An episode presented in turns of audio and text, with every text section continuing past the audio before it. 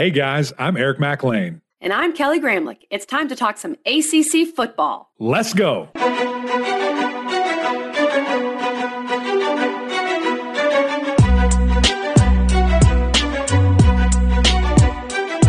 Happy Monday, everybody, and welcome into the Gramlich and McLean podcast. It is June, and we are back with another awesome guest in our summer guest series.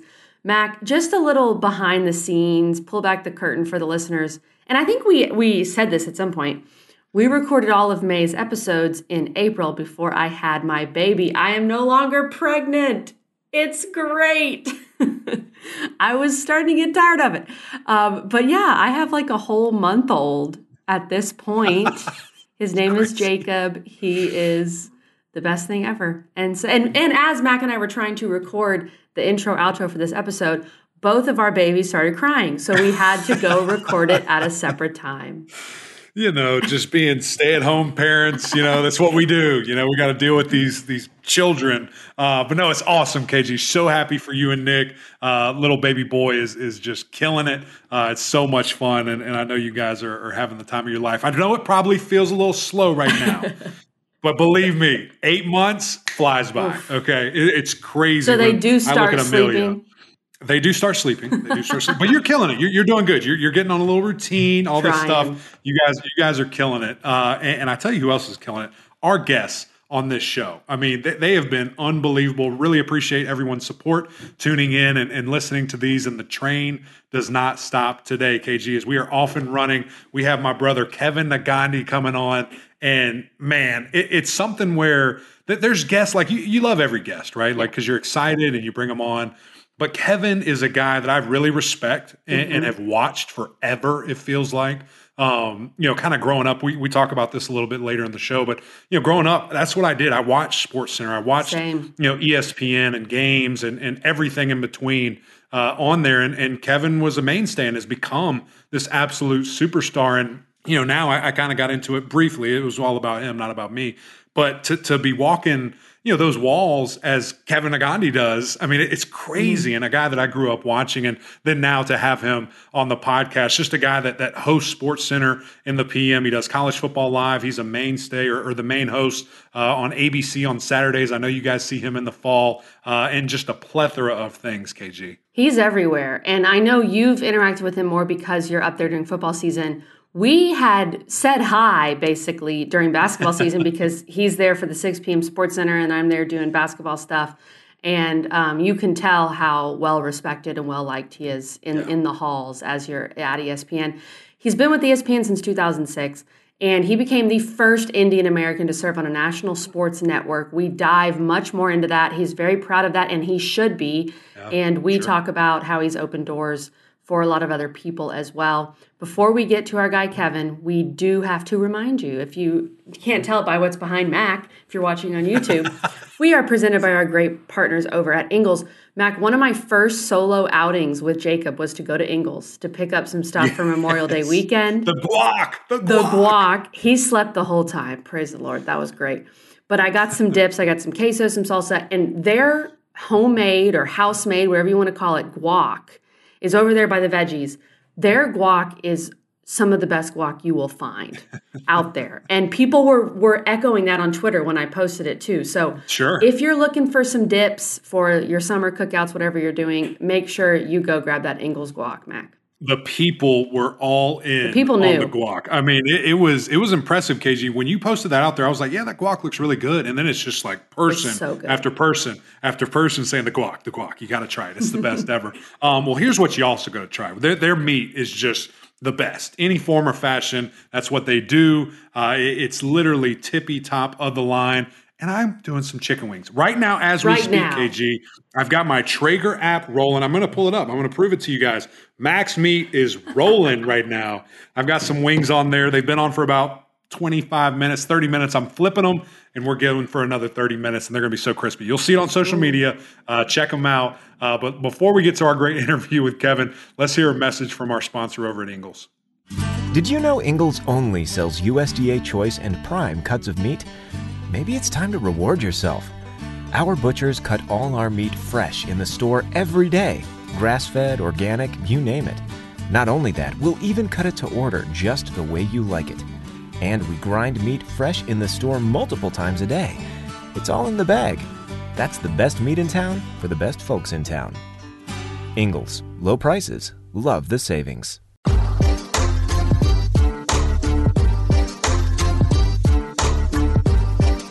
Kevin, welcome into the show, man. Thank you for joining us today. We really appreciate you. Eric Kelly, it's my pleasure to be with you guys. Uh, I know, I know you guys are enjoying the off season, but I do appreciate that both you guys are still working hard. That's right. Yeah. That's right. Hardly working, working hard, whichever one you want to call it. Um, man, when I was preparing for this conversation, and, and just you, you, you're amazing. You've done so many things. I, I was just picking and choosing where I wanted to be, and honestly, I wanted to go back to just the beginning in, in sports. What? Why is it so special to you? Um, is it something that man you just always have wanted to, to be a part of? Uh, let, us go way back to, to young Kevin Negandhi walking around and, and wanting to be a sportscaster. Yeah, it was. Um, you know, I, have talked about this a handful of times uh, because it, it it's kind of part of my DNA uh, Eric and Kelly, uh, for, for the listener, I, I think that anybody that follows sports, we're, we always start as like immediate fans, right? There's something we gravitate to. And I always gravitated to anything that was Philadelphia sports, but really it was, uh, it was a way for me to make a connection with my father. I'm the first person in my family born in America. Uh, my dad came um, in the late 60s uh, to America with less than five dollars in his pocket. Uh, true story. Lived in a YMCA, and then my mom and my brother came three years later um, when he could sponsor them.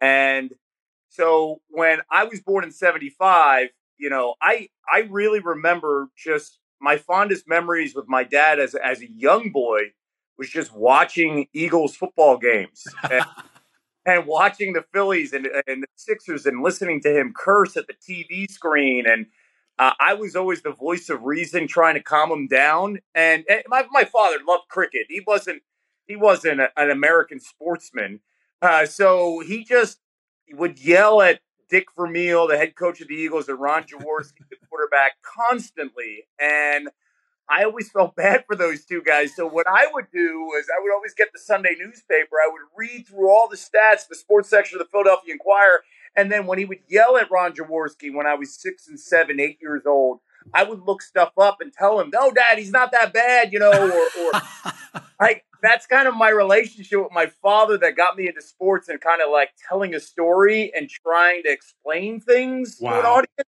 Wow. Um, and then the call, hmm. you know, Jaws, a friend, a colleague, and a friend when I came to ESPN 17 years ago was kind of surreal. To interview Dick Vermeil multiple times is really surreal in my my career. But I, I those are my fond memories. I'd go outside and play sports.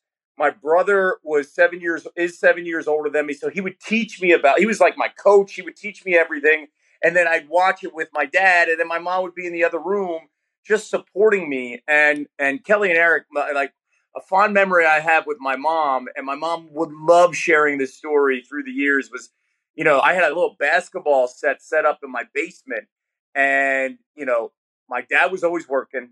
My brother was older than me, so he wasn't hanging out with a nine year old.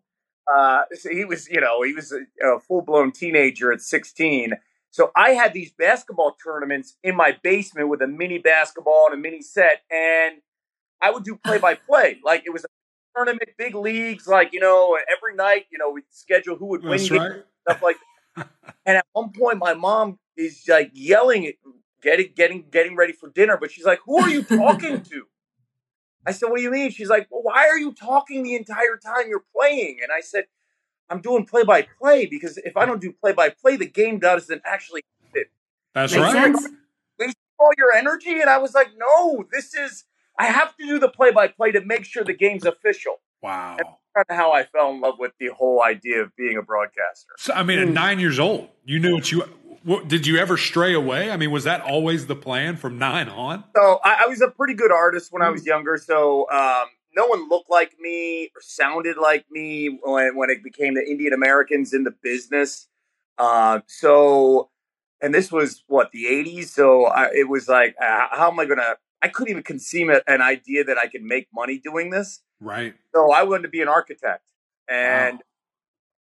Kelly and Eric, I, I remember telling my um, my counselor in ninth grade that I wanted to be an architect. She told me to take this building construction class, and her husband was the teacher. I remember like literally the first month, I hated everything about. It. I was like, wait a second, I, I actually have to measure. I, I, have to know what a header is and a footer and what like um, wiring. I was like, I don't want to do this. I want to just draw.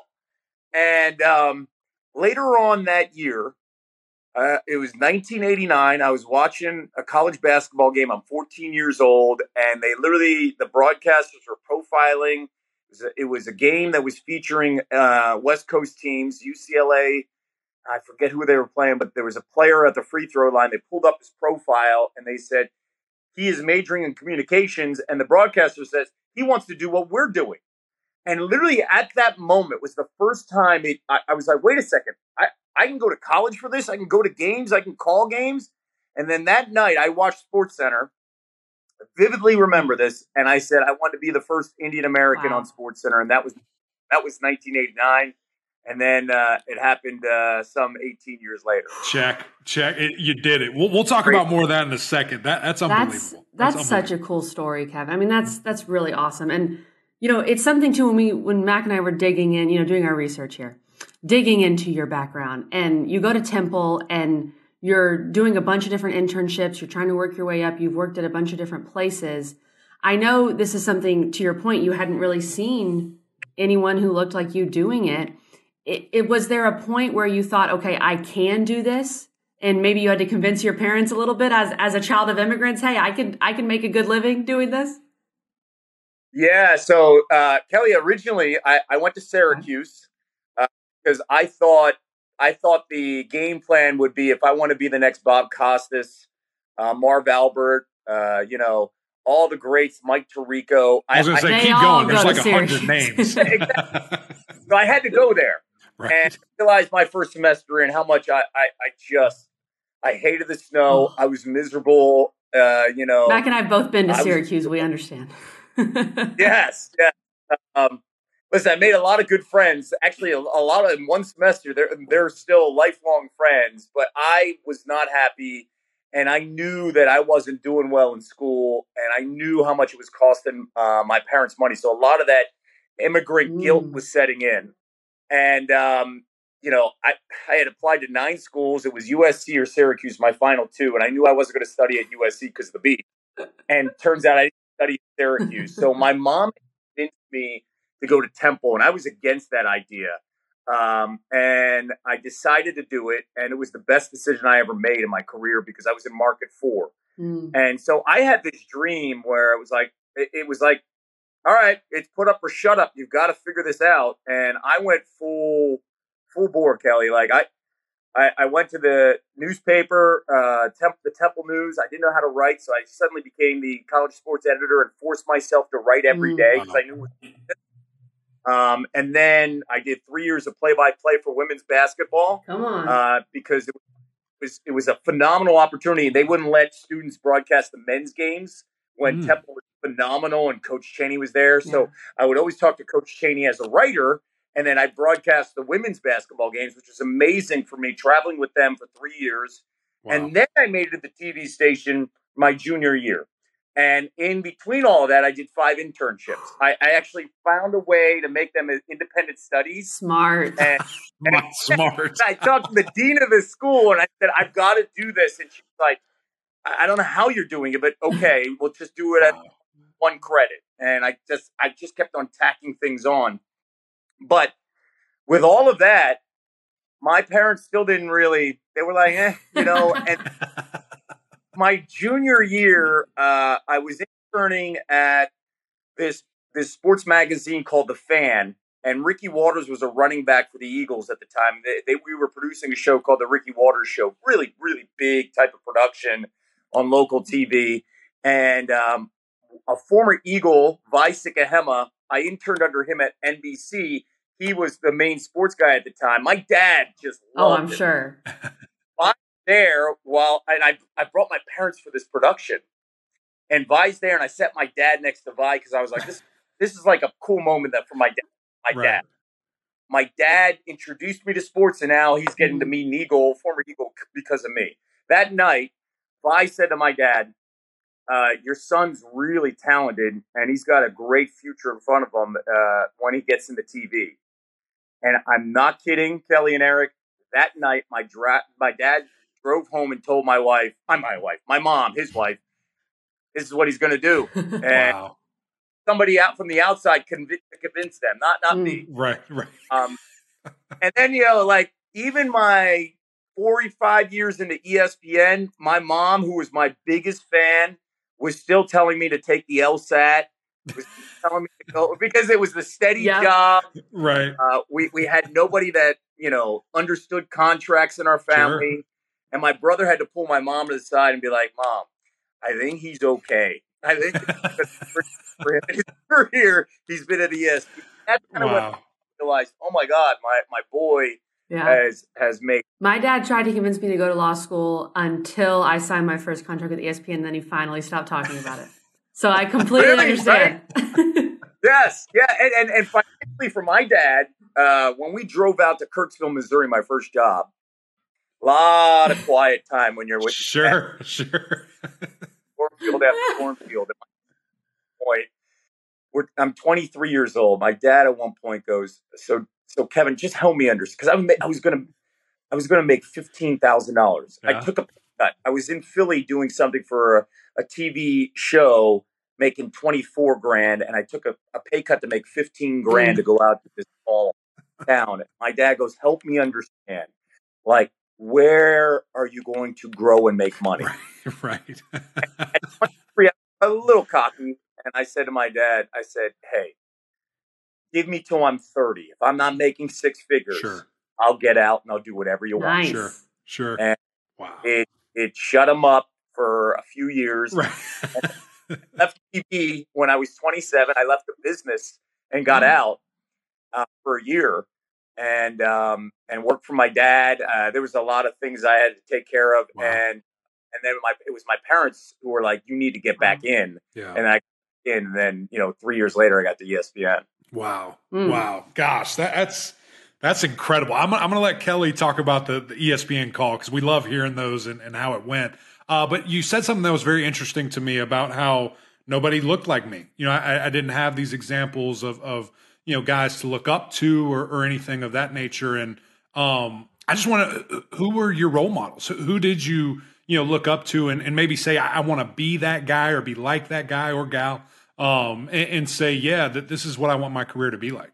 Uh, this is a really good question. I, I, I found national guys like Al Michaels, Bob Costas. Yeah. Um, I was really lucky to be in Philadelphia to grow up and listen to Harry Kalas, sure. uh, famous Phillies broadcaster and also did NFL films. And then I interned under him when I was 19, which was insane being in the booth with him.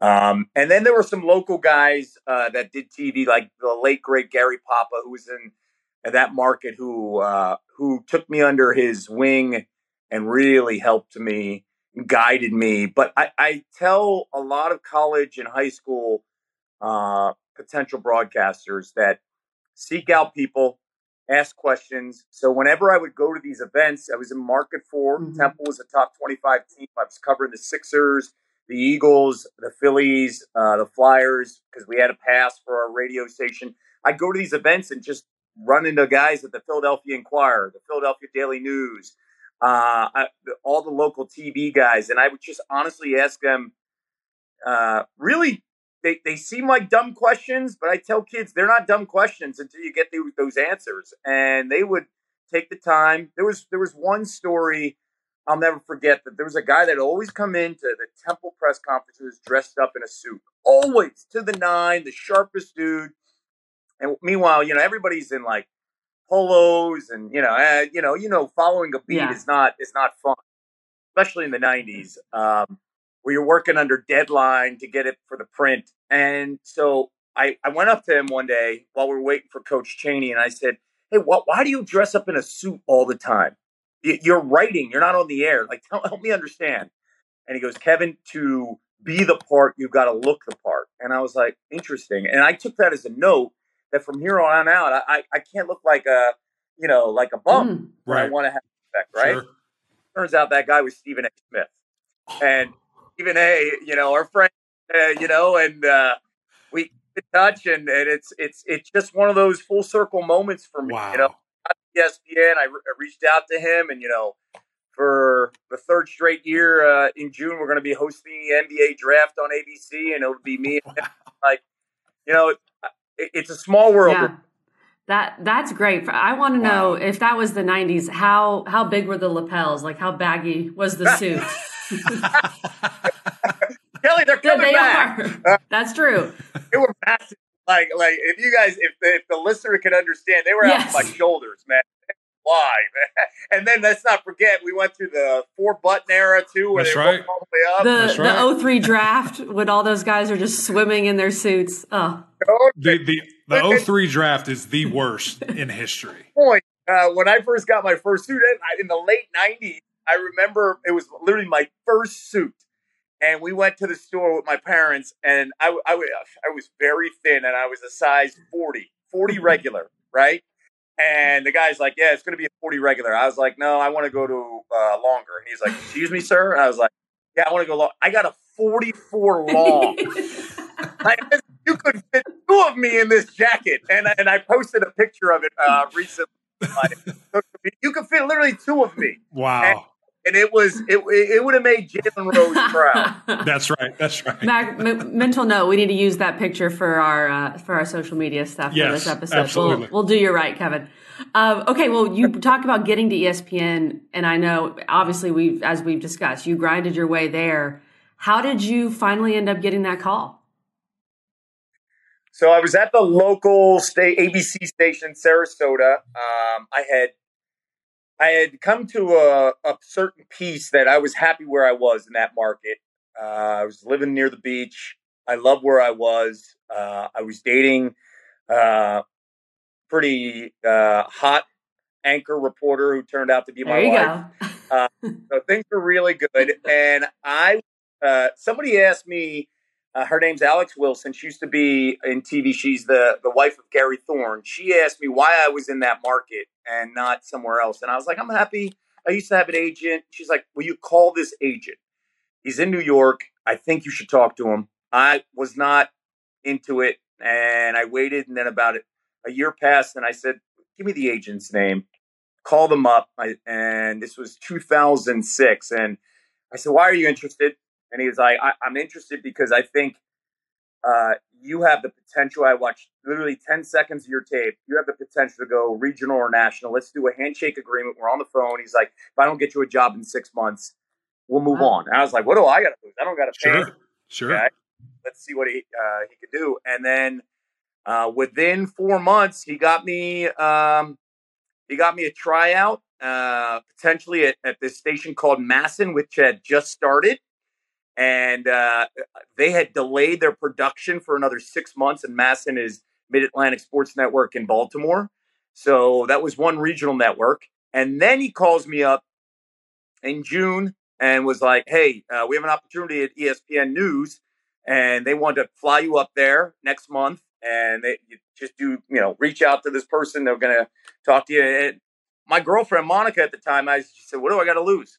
If I don't get the job, I don't get the job. But my dream was to get the ESPN. They're flying me up. They're paying for everything. I stay there overnight.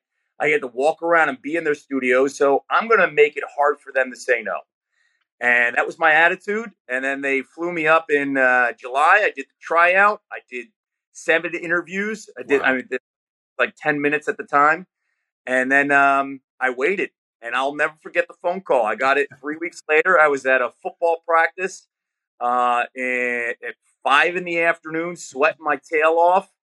And my agent goes, "You ready to go to Bristol?" And wow. I was like, "What?" And and I had to walk away, and I'm losing it on this practice field. I had three years left on my my contract. I come in uh, to the office. I pull my girlfriend to the side, and I tell her what's going on. And then like I go home for dinner because I had to go anchor that night. And I was like, "What are we gonna do?" And I, what do you mean? What are we going to do? I, I got to yeah. take the job. I'm packing. I'm packing my bags. like, I, there's no way I can come in two weeks. They're like, we need you in two wow. weeks.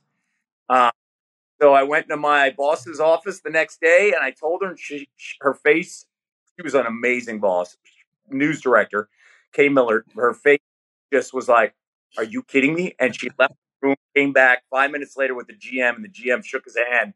And I said, "I'm good." He goes, "I don't care about the three years. We've never had somebody go to network this fast." Wow! Wow!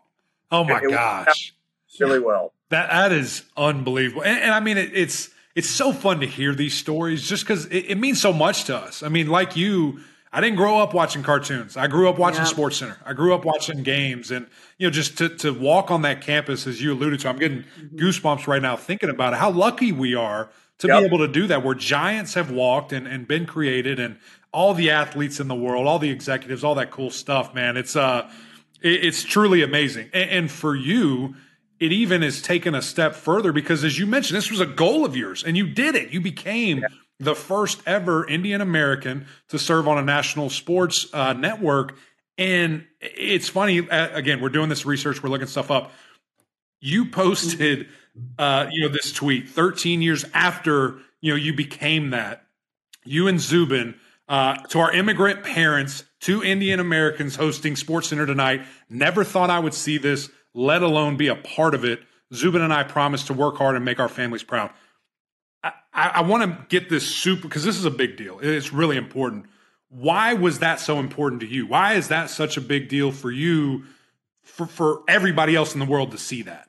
Uh, because uh, there's not people that look like us in this profession uh, who, I mean, we all have those childhood dreams, but when, especially in my culture, sharing the experience of my father trying to kind of grasp it and he needed somebody else to convince him, it's really hard to convince your parents internally, Hmm. hey, I take this step because the Indian culture is when you come to America, you, you study, you better get a great education because education opens up to a job that's going to be giving you stability that leads to a family and respectability.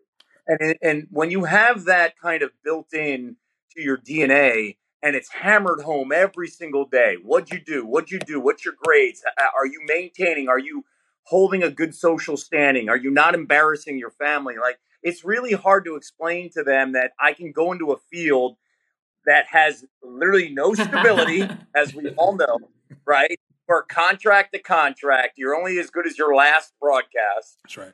And how can I maintain something like that? And um, for anybody to understand, like the best story I could ever share is that when I, you know, a few years into the gig, I was at a I was at a workshop conference at Columbia and for Asian Americans and this young Indian writer, she was a freelancer for Vanity Fair, was like, Do you have a second? Can I talk to you real quick? And I was like, Yeah, she's like, I want to share a story. She's like, you know, I'm a writer from Vanity Fair, a freelancer as well. Uh, I just want to say you have changed the course of my brother's life. And I was like, Well, what do you mean? She's like, Listen, I'm in the media, but my mom insisted my younger brother he's going to be a doctor. And for years, you're going to be a doctor, you're going to be a doctor, you're going to be a doctor. There's no question. We're mapping this out. And this is a young boy that was, you know, a young teenager. So he was in like eighth and ninth grade. You're going to be a doctor, you're going to be a doctor. Well, one day he was sitting down in 10th grade. It was the summer and he's talking to his mom and his mom's like, let's start looking at schools. Let's plan things out. What's next and all. And then he's like, mom, I'm going to be a sportscaster. And she says to her son, there's no one that's a mm-hmm. sportscaster that's in. There's no one that looks like you. Show Wow. me one person that looks like you. Wow. He, he literally got up and went to the TV and turned on ESPN. And I was on the air that morning because I did Wow. Sports Center in the morning for seven years. My my face popped up in the name, and he goes, "Look, mom, look at his name. He's Indian American. Look what he's doing." And at that moment, the mom said, "I had no idea. Wow. How do we get Wow. there?" Wow. The sister shared this story with me. She was like, no matter what I did, it did not convince my mom Sure. that my brother can get in this business. You popping up on TV was proof for my mom to actually believe in it. Wow. So when I posted that, it, it it it is with those stories, and I hear from so many teenagers who are Indian American that are putting together podcasts and parents who are like, "You are my son's role model. You're my daughter's role model. She wants to do this." And just thank you. I take great pride in that because uh, I, I just think of the struggle that young kid would have had to explain to their parents Yeah. I want to do this when the parents are like, I don't see it because it's not in front of me. Mm, sure.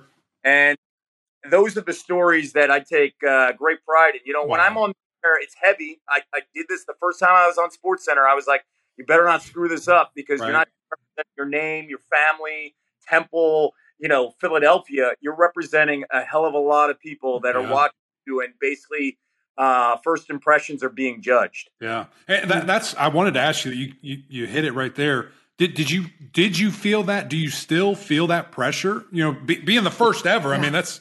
There's hundreds of thousands of millions of me. I mean, there's one of you, and, and you're the first one. I mean, do, do you feel that, or did you feel that? Uh, yeah, and foolish. No one put that pressure on me. You carry it with mm. you. It's yeah. again like part of your skin. You, you, you carry it no matter what. Like right. Hey, I've I've got to nail this. Uh, it will overwhelm you if you sure. take it on the air. Yeah. Uh, so you know, I don't think about it anymore unless you know, like I'm talking about it right now. Right. Right. But I know, I know that when I'm on the air, there's probably a young boy who looks like me and is like, "Wow, it's pretty cool," you know. And Man. you get back you hear over the years from people, and um, you know, we often get caught in this bubble where we think, you know, literally head down, you work, and then when you step out of that bubble and you're like traveling, you run into mm-hmm. people and you're reminded of it frequently. Like, oh yeah, I'm on TV. You know, I'm doing something that's really cool. You know, uh, because you just get stuck in the everyday. Yeah. We're doing it. We're finding what's the story. Let's make sure we do the story right, and that's yeah. how. It's, um, so it, it, can be a little heavy, but what I'm really proud of, uh, Kelly and Eric, is that when I came to ESPN, being the first, but then like over the years, you know, Anish mm. Shroff and watching him grow and what he's representing. Adnan Virk, of you know, mm. Pakistani Canadian, like watching him grow. Zubin, of course, uh, you know, Adam Amin, uh, just watching guys that look like Nabil Karim, watching people that have come through that look like me, have succeeded. They're all great. We all have running jokes about us getting, you know, our careers are in each other's hands. Dari Nowkhah is a very good friend of mine. Yeah. Dari and I, we do it all. We have so many great stories that are kidding me. People mix up. And I always tell Dari, don't screw it up because my career that's hilarious. Yeah, well, it's. I mean, that's such a, a proof, you know, that there continue to be more and more Indian Americans, Asian Americans, whatever it is. Um, and look, if you know your sports, sports fans will sniff that out, and if you know your sports, they'll they'll be fine with you. I, I think there's, and that's sure. obvious with yes. you, Kevin. Okay, let's talk a little college football here because we are um, an ACC football podcast, and I'm intrigued here because you you're a Temple guy, as you mentioned. You grew up in Philadelphia. So you maybe, and obviously you cover a bunch of college football now, but you can approach this from maybe more of a um, unbiased look at the state of college football in general, not someone who's maybe fighting for their Clemson fandom or Florida State or whatever. So where are we headed? Where, where do you think we are headed as we're looking at staring down the barrel of these two super conferences with the Big Ten and the SEC? Where does the ACC stand in that, and where's the sport going? If you could look into your crystal ball. I, one thing I do like, I do like expansion of the playoff, um, and I love the ideas of you know hosting a playoff yeah. game. Yeah, I think that is what the sport is about. What it separates Saturdays right. from Sundays, right? Uh, it's no longer about corporate stuff. Hey, you know, and sweets. It's about that consistent fandom that we see on Saturdays, tailgating and being there. And now you get rewarded with a home game in yeah. a playoff environment. I, think that's incredible. The idea that you know, let's talk specifically ACC. A northern team has to come down in mm-hmm. January and play in an environment. Let's just say December, and suddenly it's not cold, right? Uh, or you know, a, a southern right. team has to go to Penn country and now deal with some adversity and handling some snow or wind. I love that because to me that is what football is all about. Uh, football to me, it's not in a dome. Football to me is in my Um, so I, I love that. My my concern, especially with what we've seen, and and you know, ACC's tied into this because of the recent dominance of Clemson as well, because they're in the the powers to be conversation, right? I think you're seeing with parity, NIL, transfer portal, you're seeing teams that are from like I want to say eight to thirty, a little bit closer, mm-hmm. right? And I think when you see the top five, that's getting closer to each other. But that top five separating the separating themselves from Yeah. six, seven, and then that eight to you know 30 and the Mhm. getting wider and wider and wider. And if you're not in front of it right now, it gets even tougher because the momentum swing is such a big deal. Like if you have one or two bad years, you're suddenly behind the eight ball Yeah. and it feels like you're looking up, even though a program that's, you know, consistent over 10 years uh, should not be that in that situation. But we're seeing that in Mhm. college football, Mhm. right? That's Mhm. my biggest fear. You're you're going to get these like phenomenal jumps in one or two programs, and then they're going to come back. right. Uh, I, I, I fear that. I fear like the Georgias now. How about you know the Georgias extending themselves even further away Mhm. uh, from the the pack because every single year just reloading, reloading, reloading, reloading. Sure. Uh, that's my biggest concern, and it, this comes down to one thing too, like consistency with coaching, coaching staffs, of course, recruiting, but the development of Mm. players. You can have five star guys, but if you're not developing players, hmm it's going to bite you. And if you do not have, and it's like this in the NFL, if you do not have a top ten quarterback, Look Yeah. out. you're going to be in trouble. No Yeah. matter what it is, you're Yeah. going to be in trouble. Now, people will be like, well, Stetson Bennett was a Stetson Bennett was a fantastic quarterback. Numbers don't care. He and it doesn't mean anything about his stars. He understood the system. He was there long enough. He was fantastic. Yeah. And he was exactly what that program needed at Georgia Sure. to get over the Sure. Yeah. No. No. No question, man. It, it is crazy how the game of football has continued to evolve to now we're at this point where you don't have a QB, you got nothing. I mean, before Yeah. you could win with defense, you could win with a run game. Great Alabama did it Now for it many is so- years. yeah, years, years. I mean, it is Yeah. so dictated by one Point- position. Alabama did it for many years. And then at Yeah. one point, Yeah. the best thing about Nick Saban, Adapted. he saw these and he read them and he said, I've got to Oh, figure yeah. this out now. I need a stud quarterback who is mobile and has a big arm. Yeah.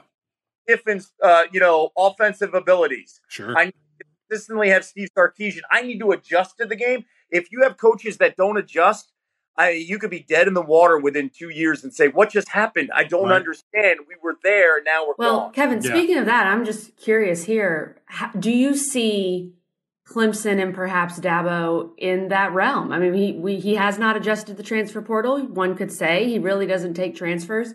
Clemson is still winning 10 games, still going to big time bowl games, but missed the playoff last year. Where do you see Clemson in that regard? Uh, so you know, Clemson's a very interesting situation because when we talk about star quarterback, they thought they had DNA, Right. right? The star quarterback, right? And they they've got another one. Like the kid that they got right now is pretty darn special. At least Yeah. he showed us that he could be really special. Now we need to see a full season under his belt. What what Dabo has done, and previously, you know, you know, the Deshaun Watson era, he had stud playmakers everywhere.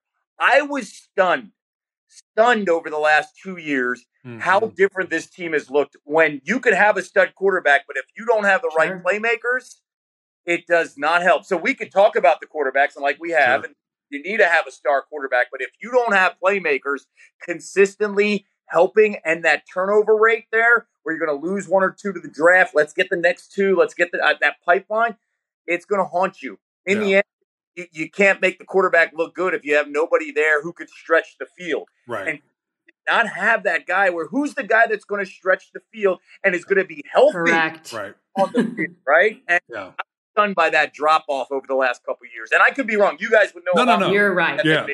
I I think the the health thing that was what was so bizarre. I mean, you, you got a Justin Ross who emerged on the scene, exploded, one of the best you know performances we've ever seen by a freshman in a national championship. You've got Frank Ladson who was supposed to be all world, Joseph Ngata. You know, these guys that just never got there. You know, that they they never could take that next step. And then you're looking at it, you're like, what is going on with Clemson? Like, what's happening? Uh, and, and then the quarterback play and things of that. Clemson fans, listen to this. I'll add one other thing. The one thing that Dabo has stayed true to, and I think it's so, it, it is the recipe for success. He has made sure that defensive line has been dominant, and he has that in recruiting year after year after year. You need a stud quarterback. You need a dominant defensive line that can rotate guys, and you could reload every single year. And then the, the playmakers. And if you have that, that's where I think you can have the, the, the foundation, the building blocks that, to success for two to three classes. Yeah, no, no question, man, no question. It's going to be interesting to see can they get back with that quarterback, new offensive coordinator coming in, all these different things? I, think that the Tigers will be just fine. How about FSU, man? Are, are you on this hype train? Because it has left Ooh. the station. It's at full speed. And, and, you know what's even funnier about that? It, it's not. It's really not just hype. I know you have to do it on the field, but I'm going through my list of like top five players, first teams, all this stuff, and it's like Seminole after Seminole after Seminole. I'm just like, there's a lot of guys on this list. There's a lot of potential. Yeah, Eric, and, and that's a great point. And you know what this goes down to? This goes down to the patience that the administration yeah. had. Because there was a time it was it was shaky ground a couple years ago, and it was like, uh oh, and they've got to make a decision because of the instability that we had seen in previous regimes uh, for multiple years, right? Uh, FSU's back, and when FSU's back with the swagger and the recruiting, it makes college football so much better. And and I will say, you know, somebody that that covered college football in Florida for six years, uh, I was there when Peter Warrick was there. I was there specifically when I watched the 2001 Hurricanes. I was there with the Tebow era Ooh. and Spurrier, and even when they had Grossman. When Florida is such an interesting uh, hotbed because you need one of those programs always to be on top. And it was really weird. It was always cyclical, right? It's Miami, Florida's the next upcoming. Florida State's reloading, right? And then you would always see somebody in that circle moving up and down, right. moving up. Right. And over, uh, like, there was like a five year window, UCF yeah. took it, right? it was stunning to see that those three programs I mentioned could not get out of their own way. And now with Florida State coming back, and, and maybe Cristobal is doing the right things, he can recruit. We know that. Can he consistently get the right coaching? Can they turn the quarterback around? Because I really like the quarterback. Uh, I was stunned about mm-hmm. his regression last year. Sure. I, mean, I don't know about Florida because I'm stunned about where they are right now. But can you get the rotation back, right? Where we see the cycle? Because the ACC desperately, desperately needs Florida State and Miami to be back to help Clemson and make them more of a power. Not forget about my boy Mack Brown in North Carolina. That's right. You're preaching to the choir, man. We, we need them, and I think this this could be a really positive year for the conference. We'll see. But dude, this was so much fun. I appreciate your time. We went over a little bit. Uh, really love your story and hearing it from you directly. Appreciate you big time. Kelly, I'm honored. Matt, Eric, I'm, I'm honored to call you guys uh, teammates, man. It was my pleasure.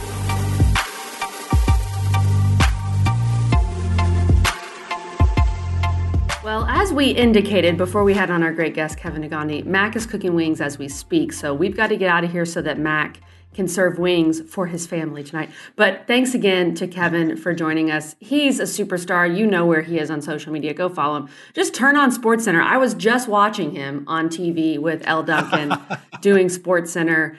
And I know he's ready for college football season. I loved his thoughts on Clemson, Florida State, the ACC at the yeah. end as well just an awesome guest. We appreciate his time. You know, I, I love the casual Stephen A. Smith that was in the middle of everything. Like the way he subtly dropped it. And, you know, we, we had a, a bunch of stuff we had to get to, so I just kind of glossed over it. That was a crazy That was story. hilarious. Like to subtly just drop, yeah, I was just standing next to Stephen A. before you're Stephen A. And now, you know, I'm sure they're still great buddies and, and both looking dapper uh, as Always. ever. So I need to continue to take notes uh, from Kevin Negandhi and, and his dress. Mm-hmm. I always hit him up when when he's looking good, which is every time I see him. Uh, but grateful for his time. Grateful for our friends over at Ingles. Uh, again, check them out, guys. They're doing some great things all summer long. Great deals, and of course, as Father's Day is approaching, plan out your Father's Day menu by going out to mm. Ingles, getting the best of the best. Uh, but that's it from us. Us. Thank you for tuning in. Another great episode of Gramlich and Mac Lane, presented by Ingles. We need you guys to go over to YouTube, subscribe, leave some comments. It's always fun to hear from you guys. And of course, the OGs over on Apple Podcasts, rate, review, subscribe over there as well. Uh, but that's it from us. Until next time, we'll see y'all.